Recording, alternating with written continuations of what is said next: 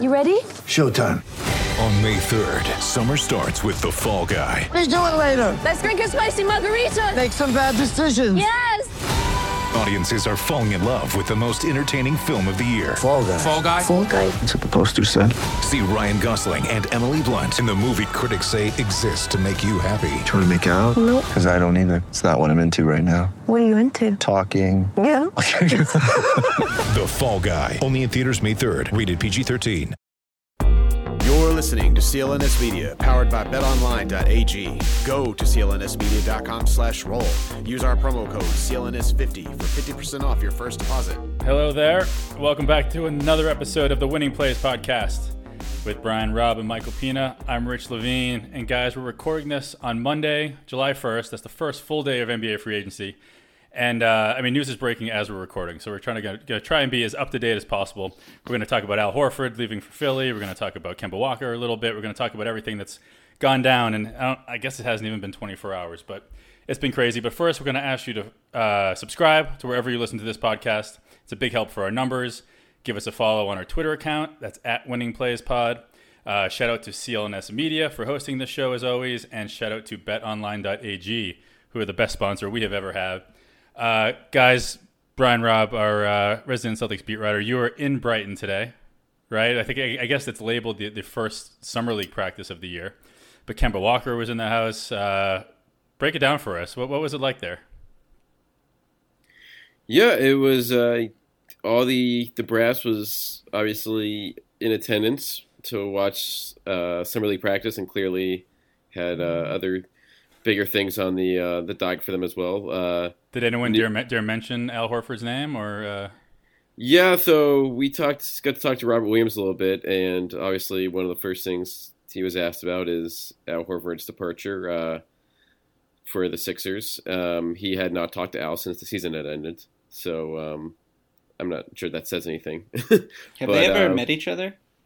Yeah, I think you know, I think they they might have crossed paths once or twice on the Okay, court, just double checking. But Did you- um, Did you see? You guys see the report just came out in the Herald? Like, a f- I think a few minutes before we, we started recording that people are suggesting that the whole Horford thing was staged a little bit. That he he's, he knew he was going to Philly for about a week or so, and kind of the delay was maybe something to just make life a little bit harder on the Celtics. You hear that, Mike? I did not hear that. Yeah, that was a, a, a Mark Murphy piece, I believe, in the Herald with uh, sources uh, saying that they think maybe you know. Maybe maybe I was trying to send a message, or I don't know. I mean, I I don't know how. Yeah, I mean, I don't know how you can like how that actually would make life harder on the Celtics unless they had done a three-team trade so they could keep him, and then he walked anyway. Um, But But unless yeah, they like- really thought that they were maybe going to keep him at the end, because I mean, it, it certainly seemed like they were doing everything under the uh, the umbrella of yeah, this is going to maybe help us keep Al. I mean, and listen, that, and that's how it played out in real time on, on Twitter. So who knows what the truth is? right. But certainly the vibe was that maybe at the last second they're gonna they're, they're gonna sneak back and get out. I was hearing that he was 100% gone almost all of the last couple days. And it's like, you know, I think that that might just be, yeah, you're right, Rich, like wishful thinking based on people tweeting and trying to read tea leaves and everything. And then they do the sign and trade with the Hornets. Uh, with Terry Rozier, and you're thinking, okay, maybe they're going to be able to stay above the cap if this is a three-team trade, and obviously, Yeah, it was a it was a wonderful opportunity yeah, like- yeah. to explore it. Um, and I guess it didn't go down that way. Uh, what, what, were you guys? What uh, you know, heading into before we got the official news that that Al picked the Sixers? Were there any other mystery? You know, there was like a mystery team for a while there. Like, did the Sixers? I know we talked a little bit about the Sixers in our last episode as a possibility. I personally didn't put too much validity in it, but um, what like how what what was the the shock level for you guys on like a scale of one to 10, 0 being I knew that was going to happen, and ten being I fell off the chair. Uh, I would put mine at uh, like a four. Okay. Oh, wow. Um, just in the sense, like out of the teams that were remaining, at like I guess as it went on, once like the Dallases and the New Orleans of the world and the Sacramento's of the world kind of fell off the page, like the Lakers or the Clippers, it didn't seem like where you know there wasn't any kind of connection to Al, and Al Horford has been vocal, at least with me anyway. Um, not as much last year, but he likes playing the four, and this is as clear cut of an opportunity as you can get to do that in Philadelphia. So he's getting paid. He's getting to pay. He's going to be able to play the position he wants to play next to a true center and get save some wear tear on his body. And then clearly, you know, the Celtics weren't going to offer him the you know as good of a chance to win. And maybe he felt a little bit disrespected during negotiations. We'll see. That's you know for him to make the decision so quickly when things broke down there that hey, I'm out. So um, and, I'll, and, I'll, and I'll say this: if the Sixers are paying that money for like a Kevin Love version of, of Al Horford, I'm not sure that's worth it. I mean, at the end of the day, I mean, I'm I'm kind of happy the Celtics didn't didn't match that money as it is. But if he's gonna now, and, and maybe that's why he picked them, right? But but if he's gonna gonna turn into like just an outside guy who is trying to kind of conserve himself for most of the time, and then what come the playoffs, he's gonna sort of morph back into an old Al Horford with with Joel Embiid being who he is. Uh, so I don't know. I think I, I think that's another conversation, like how much how much better the Philly will actually be. I mean, we could assume they'll be a little bit better, but uh, between losing Jimmy Butler and now this sort of interesting mix of all of a sudden you're going to start Embiid and Al Horford. I mean, uh, it's worth seeing seeing it for a little bit before you get too worried about Philly. I think. I mean, obviously it's it's terrifying Rich, on paper. Rich, what was what was the zero to ten for you? I, I was I, I, was probably like a an eight. I mean, not the fact that he left, but the fact that he went to Philly. to Philly. Yeah, yeah. I, I don't know I don't know why. I guess I just maybe blocked that out. And B Rob, it made a lot of sense what you're saying, but I don't know. I kind of I kind of envision him if he was gonna leave, maybe going to first of all maybe Houston, but uh, like Sacramento. Because I guess if he was going to stay and, and help younger players, why not stay in Boston and still have a better chance to win? So I guess it was going to have to be a contender at the end. But we also didn't know what the money was going to be. There were, there were a lot of, you know, it wasn't just like a mystery team. There was like a lot of mysteries involved with Al. But yeah, I was I was pretty shocked, especially the way things have been trending. Again, this is just on Twitter, and who knows what's happening in real life. But like the way it built, and then for all of a sudden it had to be like, no, he's actually going to your, you're among your one or two top rivals. That was uh, that was a shock for me. Yeah, it was kind of uh, pretty devastating for the Celtics. I mean, I'm I'm I wrote a thing today about uh, about Al's fit with the Sixers and how he can kind of alleviate the loss of Redick, who I think is their biggest loss, even bigger than Jimmy. And you know that team really needs some shooting now, and at least they'll have a little bit more in the front court. And Al's playmaking ability will be really useful. And just he's someone who doesn't need to shoot a ton, doesn't need to touch the ball to impact the game. So in that respect, I think he'll be really valuable. And he's a gamer. He's only missed one postseason since he entered the league. But he's 33 years old. He's played, or he's 50 minutes away from crossing 30,000 in his career. They paid a lot of money. I know it's not all guaranteed, but 97 million of it is, and that's a ton. Um, I'm not sure that the Celtics like. Do you think if the Celtics, let's say they they were able to stay above the cap and offered a very similar contract, do you think uh, that's smart for the Celtics to come to that sort of agreement with Al? I, I mean, straight up, I don't think it's terrible when you factor in the, the draft compensation that you'd have to give up to the Nets to make it work. Um, obviously, for them to facilitate a sign and trade, that's when you know might have gotten a little too. Let's just say it was. The, let's say it was Boston's first in this upcoming draft. Yeah, just a first round pick. Yeah, so I could see the the the front office's stomach for that being like, mm, like this might be an overpay as is, and we have to give a pick on top of it. Like I don't know, but at the same time, Mike, like, I mean, you've been banging the drum for you know it's wide open this year, you know, in the NBA.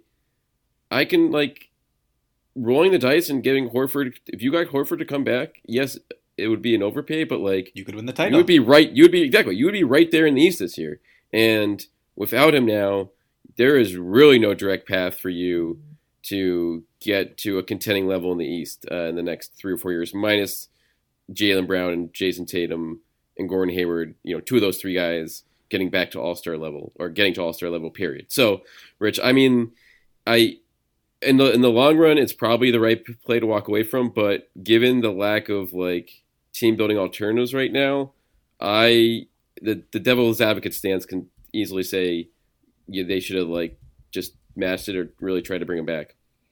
Yeah, and I guess we don't know exactly what happened. But first of all, what you said about two of the two or three of those guys needing to return to form or to reach their sort of peak form, I, that seems very reasonable to me. That either that two of Jaylen, Jayson, and, and Gordon Hayward can could come out even even this year, sort of being what what, what they need to be. Um, and then, and I guess I, I don't know if we want to move to Kanter already, but I think he does enough to sort of make up some make yeah yeah. I mean, like, like you said, if if if if we hadn't gotten him, if, and you're rolling the dice on uh, you know some of those bargain basement guys that we had talked about in previous podcasts, like maybe that worries me a little bit. But the idea that that they're that far away from from maybe contending. I don't know because like we, we still don't know what we don't we still don't know what's going to happen with Kawhi. Obviously, we're still waiting for that. Maybe it's going to come out while we're while we're recording here, but we seem pretty sure he's going to end up somewhere in LA. At least I, I feel that. So let's let's take the Raptors out of the equation, and you have Philly, you have Milwaukee, and now you have the Celtics. Like, if the problem really was Kyrie, right, and sort of like the the domino effect of what he did to other players and the mentality on the team, or what Terry Rozier was was bringing to the to the locker room, that was the problem. And Kemba can presumably be the anti Kyrie in some of those ways and allow these other guys to spread their wings a little bit. I don't know. It, it just doesn't seem that far fetched to think that they could be right up there at the top again, at least in the conversation. I don't know what. It's really interesting. I hope the story comes out sooner than later about why he, or he speaks publicly about why he chose Philadelphia and what, how much money was a difference, how much, you know, his doubt in Boston's ability to compete with Embiid and Simmons next year. I mean, it seems to me like it's it's very realistic to assume that you know Al looked at Embiid and the part and the ability to partner with someone that talented who the Celtics do not have on their roster and was like, if I go to this team, if I team up with these guys, like that greatly and like I'm gonna be what is he like the fourth offensive option and the third best defensive player on his own team for the first time in his life? Like he's gonna have a great time. Not to mention he's getting a lot of money for his service.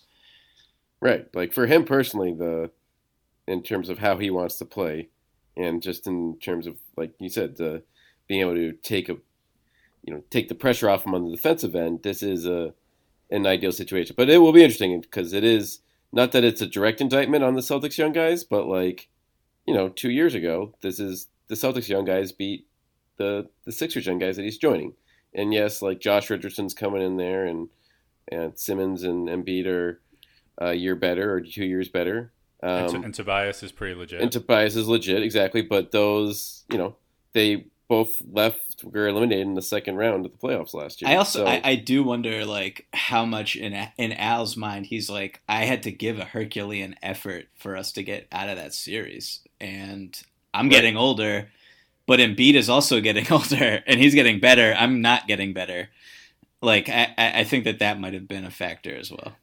yeah, I mean, it seems like again, I'm guessing that Horford committed to Philly A long time ago. pretty, a long time ago, before the Celtics got Kemba. So you wonder, you know, if if what would have changed if Horford, you know, knew that the Celtics were getting Kemba at that point.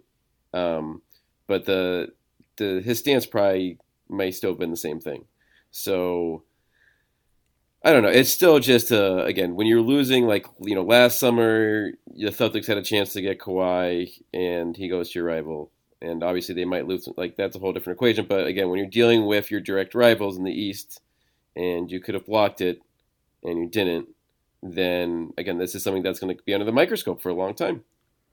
Yeah, and and I'll say one more thing about Philly is that obviously they they have those two guys. They have Simmons and Embiid who seem to show a lot of. I mean, certainly defensively for Simmons, and Embiid had some really dominant games. But there was only one guy in last year's playoffs that they could count on every single night to carry them, especially in the fourth quarter, and that was Jimmy Butler.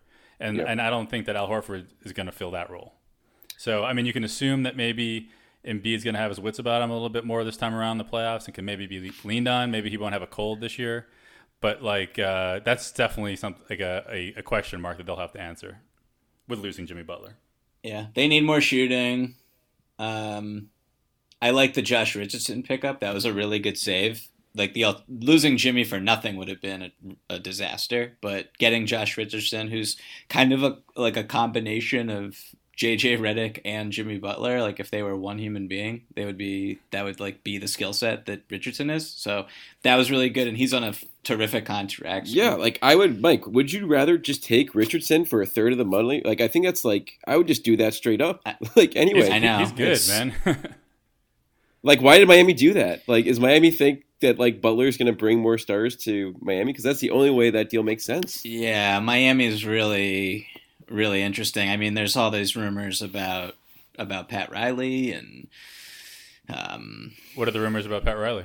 uh, basically he's really old, and that's not a rumor, that's a fact. But Oh, he might be losing losing it. A no, little no, bit, no, no, perhaps? no, no, no. Just it's like their strategy in the short and long term is dictated by someone who refuses to take any steps backward, who has basically an open checkbook to do whatever he wants financially, as we've seen over the past few years, and just this guy who's trying to stay afloat. Um, and flexibility be damned. It's basically he's not going to be here forever, so make him happy. Um, Give give him this though. He keeps on landing guys like Jimmy Butler. You know what I mean? No, like, it- like somehow somehow it's it, it like you know, they say that they, he's was at least at, at the top of his game one of the best salesmen in the in basketball. No, he not he, they, he obviously knows what he's doing. Andy Elisburg, the GM there, knows what they're doing. They got Jimmy. They they moved Hassan Whiteside, which is like I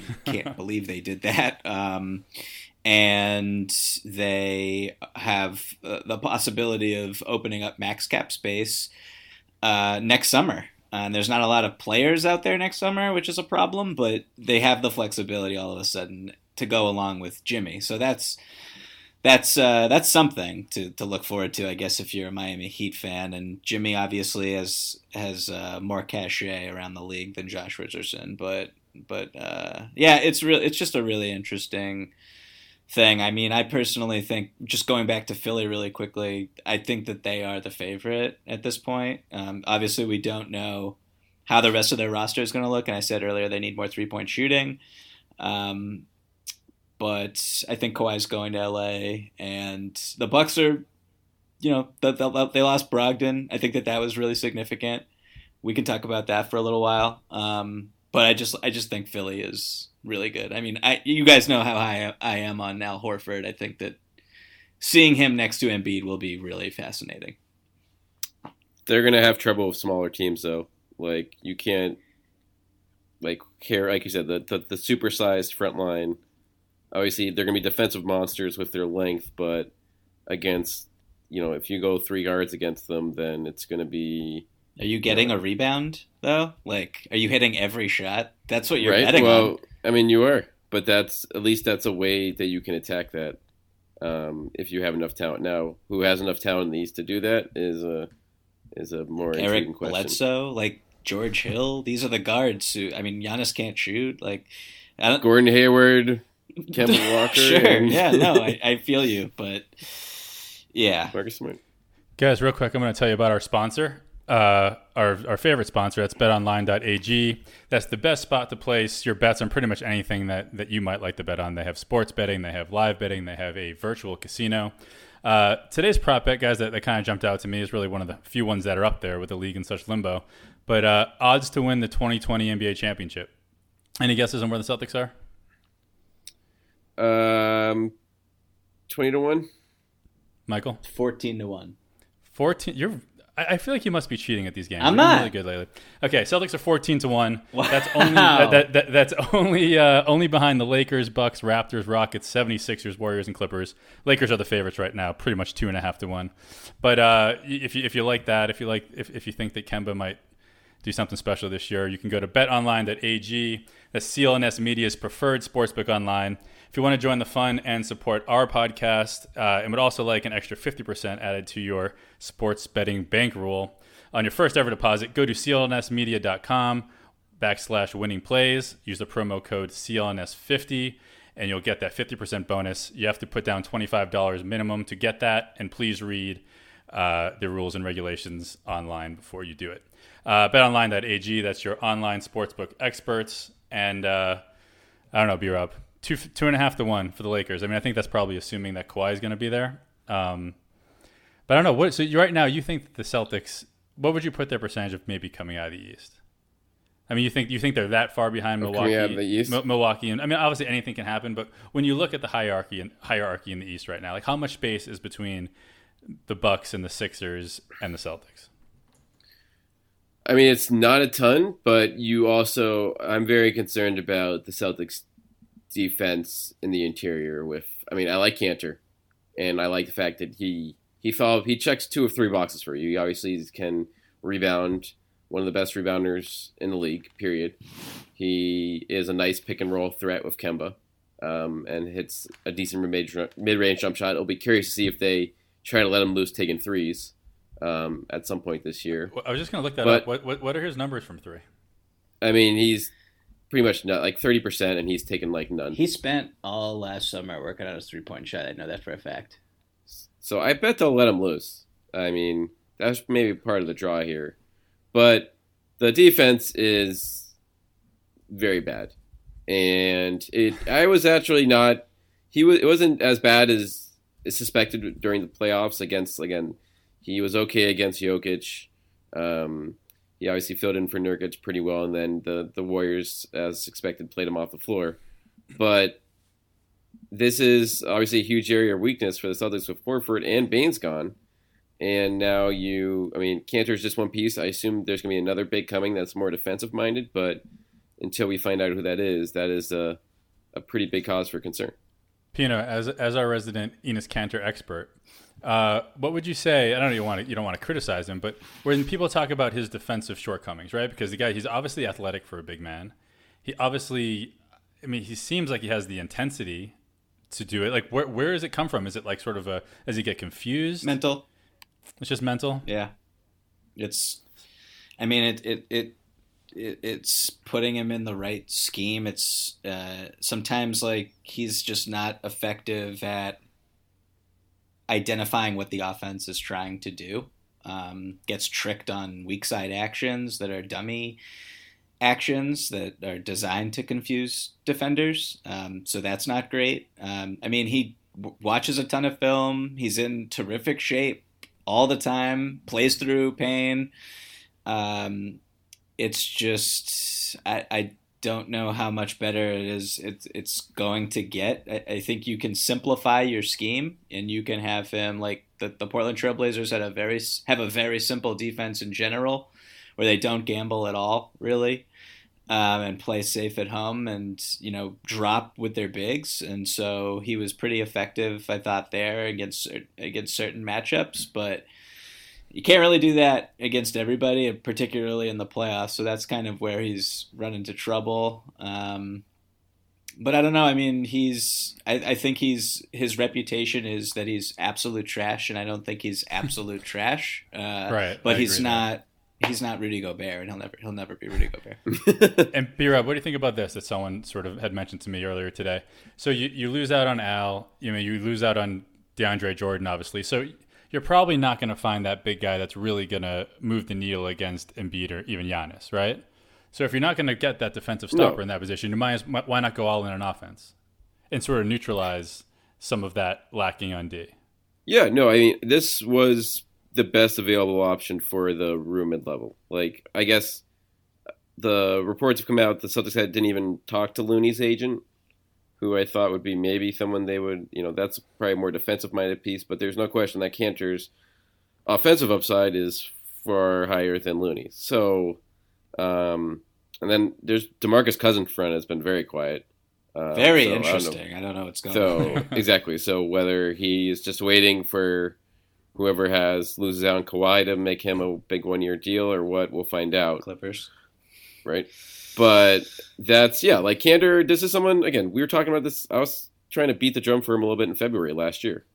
Um as just again something to have in the toolbox for Brad Stevens. Right. So with him, with Kemba in the pick and roll, uh, someone who can hit the glass. You really needed someone to, to rebound for you, especially against like the monsters in the Eastern Conference. You just need someone down there to grab rebounds on either end of the floor.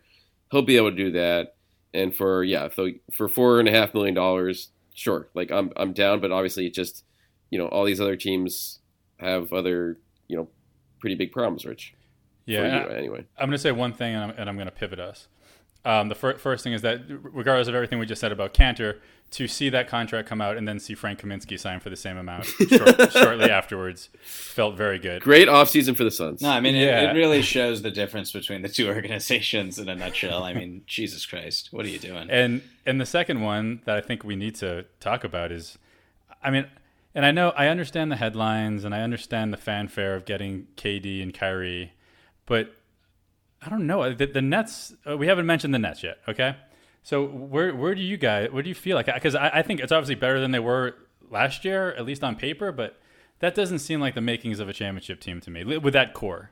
So Just there's so many things. There's KD. There's you know I don't know, and DeAndre Jordan. All of a sudden, like that's a, a- on the marquee. so It, it, it doesn't quite make sense. before we jump into a Nets discussion, uh, you know, we're recording this. News is breaking. So uh, NBC Sports' Tom Haberstroh just reported, or at least I just saw that the Si- 76ers actually offered Jimmy Butler a five-year max, and he turned it down. So. How does that fit in with the timing with Horford? If Horford knew that if that was his team this whole time and that report is accurate, like I'm just at a loss for when all of this was going on. I mean, I mean, this must have all happened, been settled like weeks ago. I mean, Jesus, like, but if it You was let it settled weeks ago, then how did they screw up the sign and trade? Well, I, I I don't think they did. It's it's Miami who did. So like, But if the- Miami the knows Phillies- that they're getting Jimmy, because the Sixers know they're getting Horford, right? And they know that they're not going to be able to re-sign Jimmy. So the Heat not know that they were getting Jimmy, or Pat, Riley, Pat Riley's old, Mike. Pat Riley is old. Okay. All right, I just wanted to bring that up because I thought it was really fascinating. it is fascinating. That is a that is a like a very intriguing nugget. Um, and, I, and I think sure. after after a week in Vegas, where all, where all these these front offices and and GMs are around each other, and the media is right there, I think everything will eventually come out, probably in the next week or so. What really happened? Hopefully, okay. So Nets. Yeah, Um, I kind of agree with you, Rich. I think that there's a couple factors here. Th- There's two bets that the Nets are making if they don't want to just win a press conference.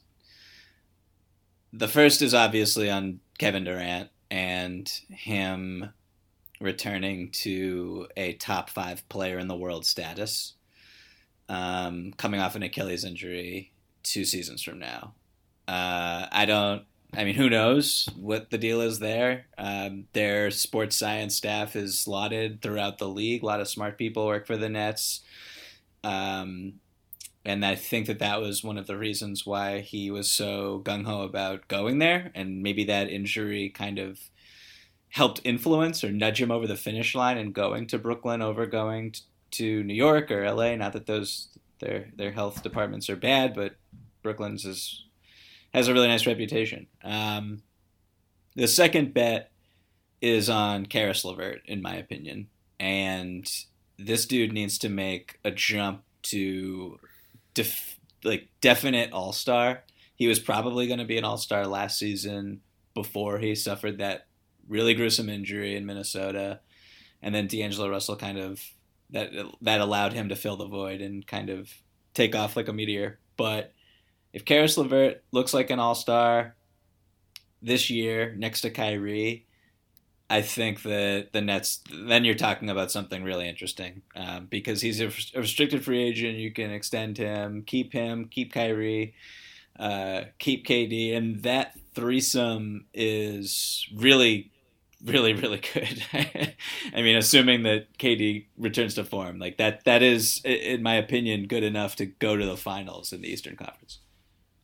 Yeah, and then you look at that. I mean, not just them getting these guys together for the star power, but the fact that they're also been able to net plenty of assets through sign and trades now. Like they're getting a first from Golden State for giving them D'Angelo. So like they're they're kind of reloading the asset trains, and they could uh, pretty easily, I think, trade for a third star with some of their role pieces and all these picks um, as well, especially if Levert pans out and looks like he's going to be an all star. Maybe they want to keep him, but maybe they, you know, swing it into the next star that they want to pick up. So it is just, um, I mean, just a picture perfect rebuild effort over the last three years in terms of, you know, nailing the fringe guys to to be role supporting pieces and Nailing the draft picks too. nailing the draft picks, Levert, Jarrett Allen, obviously. Um, you know, you picking up Joe Harris for nothing, and guys that are wanted people want to play with. Which again, the Celtics. Uh, not to second guess them too much here, but it's like I mean, no one knew how this year was going to look out, but it, the it seems like it's an easier, you know, um, Durant and Kyrie were I'm sure we're looking at the Celtics last year as one place to team up, You, but you, tw- the fit the that. fits right. Yeah, you tweeted that, and I, I, I agree. I think if the Celtics had made the finals or it had been a, a more promising right uh, playoff run, that KD would be here, would Right. be in Boston. So that is again, I guess, an indictment on everything that happened in Boston last year. There's not one finger to point there, but it's But, just but the there fact is kind that of right, I mean, there. I mean, it's and and the Uh, guy and, and the guy who you would probably and again, it's not. And I know there was the article, but I think at the core of that, the biggest misunderstanding was Kyrie, Kyrie, and sort of everyone else. Not that there weren't there weren't different factions, but so I, so that's why you know when you said just in, in your last statement about how they're gathering the guys that people want to play with. Sure, like Kevin Durant wants to play with Kyrie, but it's it's about the the ten guys that are under Kyrie on the uh, on the uh, hierarchy that might have the issue, and that's where and that's where it gets tough, and that's where you, you wonder what LeVert, what LeVert's going to be, and how he will fill in. It's a, it's a great you know it's a, it's a great chance for Kyrie, right? Especially coming in this year where Durant's not going to be there. Um, he's going to have an opportunity to start to start to mold these guys, and he's going to have some help from DeAndre Jordan, of course, as a veteran. But uh, I just, I'm just not super confident in him being able to do that. no. I mean, no one should be after this past year. What if they? What, what do you? What do you? What do you think is like the worst case scenario for the Nets this season?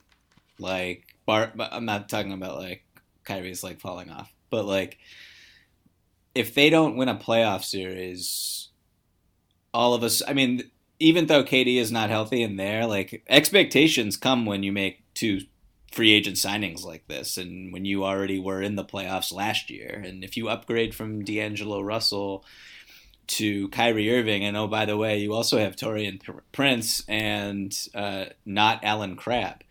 So I mean, the roster is better. Like, but I could also see a scenario where they just they don't win a playoff series, where they get a bad Sure. draw. Like, I could see them losing to the Celtics in a playoff series. That that's that could easily happen. Certainly, and then you look around even teams like like the Pacers. I mean, I thought uh, between like Brogdon and Jeremy Lamb. I mean, that it, it depends who starts. But if Oladipo is is back and you get you know another year stronger and wiser of Sabonis and Turner, I mean, there there are some some teams that are right there, especially for year one with the Nets. I wouldn't be shocked at all if they don't get out of the first round. No, and like you, you like the Nets are basically trying to be the Spurs. There's so many different similarities with the organizations, and from like culturally to just I don't know how they treat players and how they treat the media. Um, no shots fired, but Huh. I like I, I I don't think that you can maintain that sort of culture with a guy like Kyrie and a guy like Kevin Durant. And I think that there will be a shock to the system for a lot of the people who have been there the past couple years and kind of built this thing up.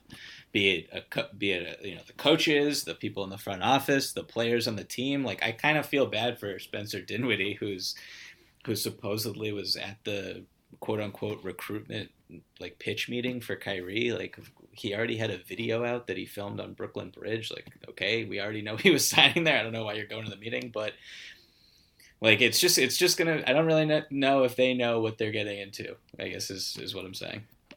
And if they don't, if that's on them because they just saw it happen, like you know, 400 miles uh, in, away in Boston. You know, I, that, I mean, what you what you were describing, Mike, seems like the Celtics leading up into to this past year. Well, the the thing is though, like what they're the, still the Brooklyn Nets. So what was the alternative for them? Like they don't have like they're going to roll over their cap room. Oh no, I don't blame them at all. This is So- you got to do this. This is Right. So it's like they still have again, you have, you know, it's they have commitments for four years here, or three years at least. I assume a player option, so you don't have to walk on eggshells like the Celtics had you for two years, and you know maybe you have, you know, Kyrie has working. Has it's a perfect situation for him because he's got excuses worked in with Durant being gone for the first year, and then things will get interesting, and then if things fall apart again, then he can go out the back door in the third year. So like, it, it's it's set up again, but you know, all your guys' concerns are are are very valid, and um, we'll just see. You know, the the Nets just have more to work with in terms of contracts and everything else that they can tweak the roster even more because they didn't have to really take anything apart to add these guys. How long do you think this run even lasts? Like how how how meaningful is this? Like from an on-court perspective, like I, I just don't know what their window is. Like obviously, all the, both those guys could return to form and then re-sign, uh, like for additional contracts. But like they're getting up there, especially KD is getting up there in age. I, I mean, the DeAndre Jordan thing is really curious. That's a that's a that wasn't nothing. I thought that was going to be for the veterans minimum. Um, so What, what did he end up getting? 440. yeah, the full mid level. Well, actually, Mm-hmm. I think didn't they? No, it's under the cap, Yeah. so they just they made room for him by taking like mini discounts. Yeah, Um, how nice of them. I mean, Right. that's. I, I can't even imagine what Jarrett Allen is thinking. Like, how long is it going to take for Kyrie and KD to both like look at a practice and be like, "Oh, I guess Jarrett Allen is better." That that money Hmm. probably shouldn't have given up that money to get DeAndre Jordan when they already had a center here. Um, That sounds like you know. That sounds like Jaylen and, and Jayson, to to an extent. You know, all of a sudden Allen's going to be coming off the bench, right? And now he's not going to be finding his rhythm, and and one and everyone's going to be wondering what's up with Allen. He was supposed to be Jarrett Allen from last year if we were going to be as good as we're supposed to be. But it's hard when all of a sudden you have DeAndre Jordan in your starting position and sort of just being there. You know what I mean? It's it, everything's different. And, and what's the deal? They're not going to. Jared Dudley's probably not going to be back, right? I know he's a free agent. Or no, I has think he, he's going to the Wizards. Wizards. So no, no, I'm sorry, the like- Pistons, Pistons, Pistons, Pistons, Pistons. Pistons, So that was seemed to be their glue guy in many ways as a veteran last year. Ed, Ed Davis is still out there, right? Probably not going back to the Nets. no, he's, He's going to Utah.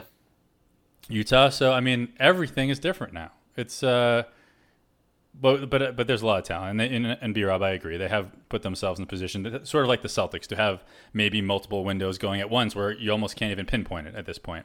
They have enough flexibility, and they have some some real star power. But I just I, I thought there were a lot of overreactions yesterday. I guess is the bottom line. Yeah, I mean, we're not going to know until we see Durant back on the court what how big this what things are going to look like. I mean, with them, they're not they're not a legitimate contender this year.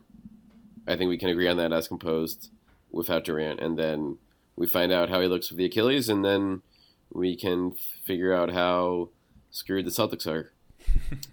Um, I am curious though. Until Brad Beal signs an extension or gets traded, I'm going to think that he's going to get traded, and I think the Nets have like a really, really good package to offer now. right, Like they definitely they do. could blow Washington's doors off the hinges with a LeVert, Dinwiddie, Allen. Like all of a sudden, and then they they still have some picks. Like I don't know. Like uh, I would be trying to upgrade from a talent perspective and foregoing depth. Well, maybe not right away, but that's something that I would definitely have in my back pocket if I was the Nets. And I guess that's a that's a concern if you're the Celtics now. Like you're you're no longer at the top of like the asset train in terms of like getting the next star. I don't think. No. So B Rob, there's no way for them to get for the Celtics to get in on a Beal negotiate. Uh, ne- Oh, you you're in the conversation, but you no, but like be you have outbid. to get rid of Marcus Smart, though, obviously, right? Oh yeah, I Yeah. mean you're getting rid of Smart, and you're getting rid of Jaylen, and the Memphis pick, and that might not even be enough. yeah. and you might not want to even do that if you're Danny Ainge anyway. So it it is a it's a it's a blow from just like where your standing is and and your, what your path is forward in the East now. If you're the Celtics, I feel like because again the the, the window was there this year.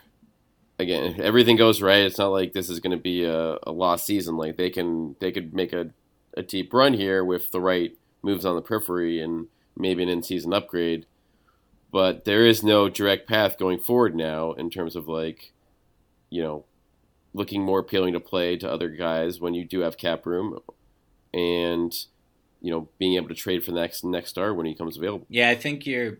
I mean, the path is Tatum making Yeah, a seismic jump. That's like Right. the path, and that's not something that you can really depend upon. So it's not ideal. Um, B Rob, I think you just said this, and I think it's a really uh, quick thing that we can touch on, assuming we're done talking about the Nets. Um, that next player who's available, um, I think that I expected D'Angelo Russell to go to the Timberwolves. That's kind of what it made a lot of sense from a lot of different from a lot of different perspectives, and he did not go to the Timberwolves. Um, I think Karl-Anthony Towns is someone that the Celtics should, and a lot of other teams probably, are already or should already be planning about and looking at and figuring out a way to attain because I think he's the next monster player who even though he's he basically just signed an extension I could see him getting very frustrated sooner than later. And if you can get him still on that extension with multiple years that's I mean that's that's that's the type of player that you win championships with, even though he, he has not taken steps forward on the defensive end. Like, what do you guys think about Karl-Anthony Towns as kind of like the next, you know, Anthony Davis type of target for the Celtics? That sounds perfect for me. I'll, t- I- I'll, I I'll take him. right? But the problem is you have a new GM in Minnesota. It's going to take some time. Towns it Towns is the face of the franchise. Like that, I think honestly, best case scenario and is him obviously getting upset this year, moping around for a season or two, and then like starting to, you know, really try to force his way out in you know twenty twenty one or something like that. Like that's the earliest I could see it realistically happening because He is entering no his GM. fifth year. Like he's no, sp- like he's uh, he's not old. He's I think he's twenty four years old, or no, he's still twenty three. Oh my god, 23. what a beast! How many games? Yeah, how, I many, mean- how many games do you think he's missed in his first four years? Five. Five. And all, all, all this year. Yep. Uh, yeah, it's going to be. I mean, and they're not making the playoffs in the West. The Wolves, like, Yeah, I think I think he could be out this this, this trade deadline. It seems like. I mean, because the other thing with the, with a new GM is like you know maybe he wants to start with you know Mm, get get but- his own batch of uh, of goodies. I don't. And- I don't build the think way he he'll wants to. have. Yeah, I don't think he'll have uh, permission from ownership. To be honest, to move him Right. that soon. Um, I mean, Karl-Anthony Towns is your whole franchise. You maxed out Andrew Wiggins for no reason, and it was a disaster. And now, you know, I, I, I kind of expected that contract to be moved yesterday based on all the craziness that was going on, but I guess it couldn't be moved. no one's no one's dumb enough to take it. Like, let's be honest here. So, uh, D'Angelo Russell for Andrew Wiggins and a pick. Who says no? Warriors or Timberwolves? Um, Warriors. I the think. Warriors definitely. I mean, Wiggins. This this is a a four year albatross. Like this is like if Jeff Green signed a max deal, in 2011. So this is, but everyone knows it already because he's been around the league for five years, and they've seen guys like Green consistently underwhelmed. So no one's gonna. I mean, the only way I, I assume whenever Towns does get traded, like the the parameters the deal being like you have to take Wiggins and still give us like five more picks. I don't know. Good luck. Good and luck to someone the, to someone's going to take that. Yeah, like, but that's going to be when you have Towns with signed through 2024. Like that is going to be the only way they can you can get him out of there. Yeah, but if he already, if he's already saying, "Hey, I'm not. This is my last contract in Minnesota. I hate it here." Like, sooner you trade him, the better. Yeah, but hopefully, I mean, we'll see. I think you know the Celtics. Do the Celtics even have the best package? That's another no, question. that's the thing. You can't. I mean, I don't think they will by the time it becomes available. So that means I don't think you can wait on Towns if you're the Celtics. You you have to. I mean, I don't know what you do. This is It also goes back to Tatum though. If you want to put Tatum, because I understand not putting Tatum on, Ta- on, if- on, on the mark uh, on the, you know, make, making him available if you don't if you don't have more than one year commitment from AD, but you know, he's in, in 2024. Towns will be somewhere around 27 years old and be making 35 million dollars. Whereas like, I think Dame Lillard is going to be making 60 that year. by then, you know, like to get him on one of those contracts. I mean, that is, I think that's when you empty out the cupboard. Oh, I mean, it is. It's just like at that point, though, Tatum is going to be on, you know, making twenty-seven million dollars himself. So that's not going to be a amazing contract anymore. Right. You need Romeo Langford to be the next. Right. Uh, I don't even James Worthy. I don't even know. I think that's the key to all exactly. this. You need this next. The young guys really like one of those young guys has to, you know, pop, and then you might get back in the conversation. In addition to Grant Williams, who is already in the Hall of Fame, but Right. I digress. Um, yeah, so it's it is tough. It's from from both the short term lens and the long term lens. Again, the, the team is going to be a lot more fun to watch. There is no doubt about that, and there is potential upside in the East if things don't mesh well when Philly and Milwaukee got a little bit worse since they lost Brogdon, and Toronto is might be down Kawhi, so things could get. I mean, again, think the Celtics could easily make the conference finals as everything goes right and maybe get out I have, of the East. B Rob, I have a question for you. Yeah. If the Celtics are top three in the Eastern Conference at the trade deadline, how aggressive do you think they are? They should be very aggressive. I So think what's, what's aggressive? Who are you offering uh, in an aggressive manner? I put future first Are round you putting like the picks on the table. non-Memphis picks? I mean, if the Memphis pick can get you Beal, then I think about it. Because I do that in a heartbeat. yeah, like I mean, you're gonna have to. The problem is you are gonna have to lose like, you know, Smart or Jaylen to make the money work there probably. So it wouldn't obviously just be know. the Memphis Yeah, pick. yeah. But that's kind of like I don't know. I'm of the mind of, um, you know, you want these again having contracts to match money is is still a problem for this team right now in terms of guys you want to keep.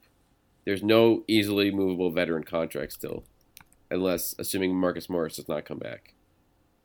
So that is. Why hasn't he signed? I mean, he's probably waiting on the Lakers, Mm, Yeah, didn't you hear all the clutch guys are taking the minimum to right? to go play with LeBron? Then it all gets like uh, cameos in the new Space Jam Sweet. for like twenty five million dollars each. can't wait to see that movie. But would you guys want Morris back at this point if they somehow do work a three? You know, the three team sign trade is back on the table, not with, and they give up a first round pick in order to, and then they can, can keep Morris. I assume obviously that's not worth doing, but I think would you want him? I, I think you, you. I would want him as much for the reason of if things were going sideways, I could just move Marcus Morris as a positive asset. Right. Or you could, if you ended up moving Jaylen or, or someone like that, you could have someone to slide in. Because to be honest, like I'm, I'm still a little bit worried heading to this, this year how how Tatum, Jaylen, and Gordon Hayward as you know hopefully a closer to All Star form Gordon Hayward, how those three are going to coexist, and, and if there'll be enough touches for them, and that's and we haven't even mentioned Kemba this podcast, which is kind of crazy and it's sort of sort of symbolic of, so of of his existence as a superstar who kind of never gets the attention.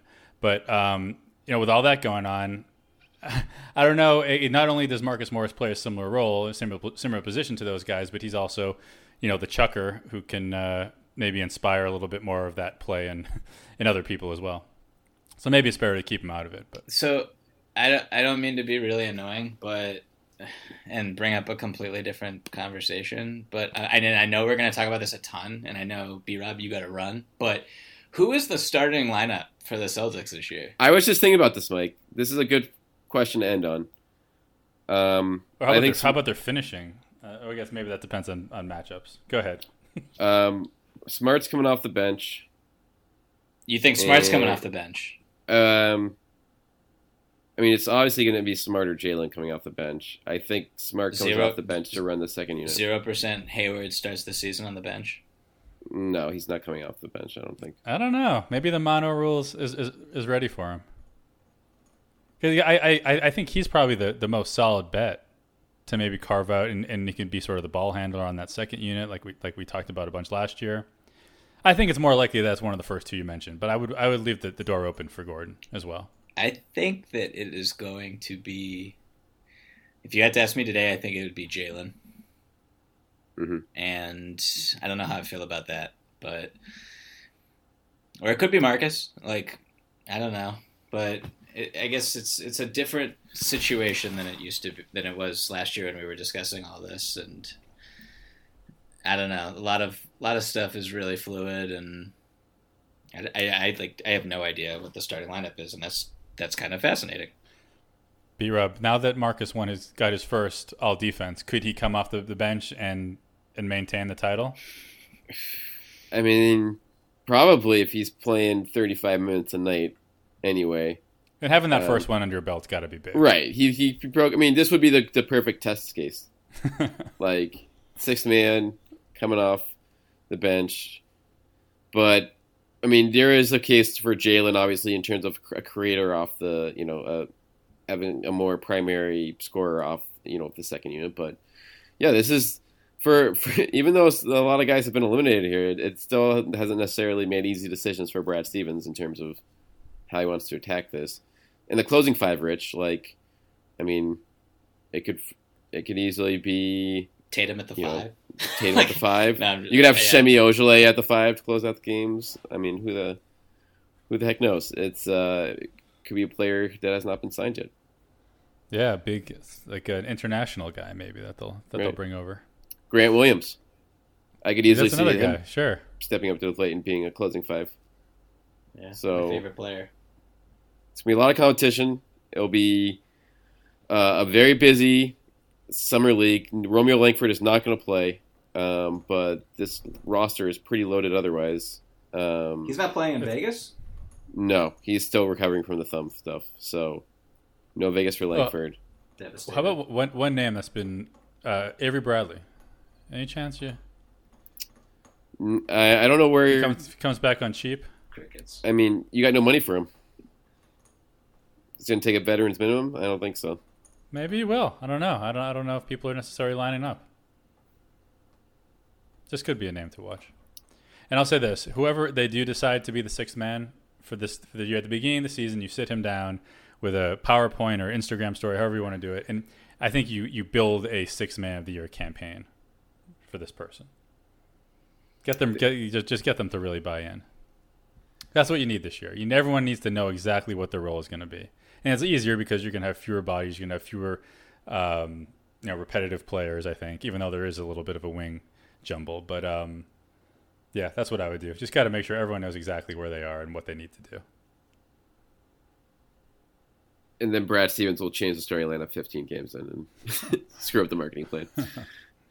um, all right, we're gonna stop there for now. We'll uh, be back with you guys uh, later this week to with to see again what other things shake out with Kawhi in the East or moving west potentially, Why is going to Lakers?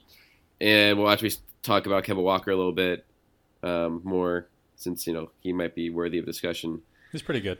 and um, see what else you know who else the Celtics add here since they do have still a few roster spots open. So thanks for listening, guys. Uh, if you are still listening, please subscribe to the, to the Winning Place podcast, rate, review us. Uh, we appreciate it, and we will catch you uh, later this week.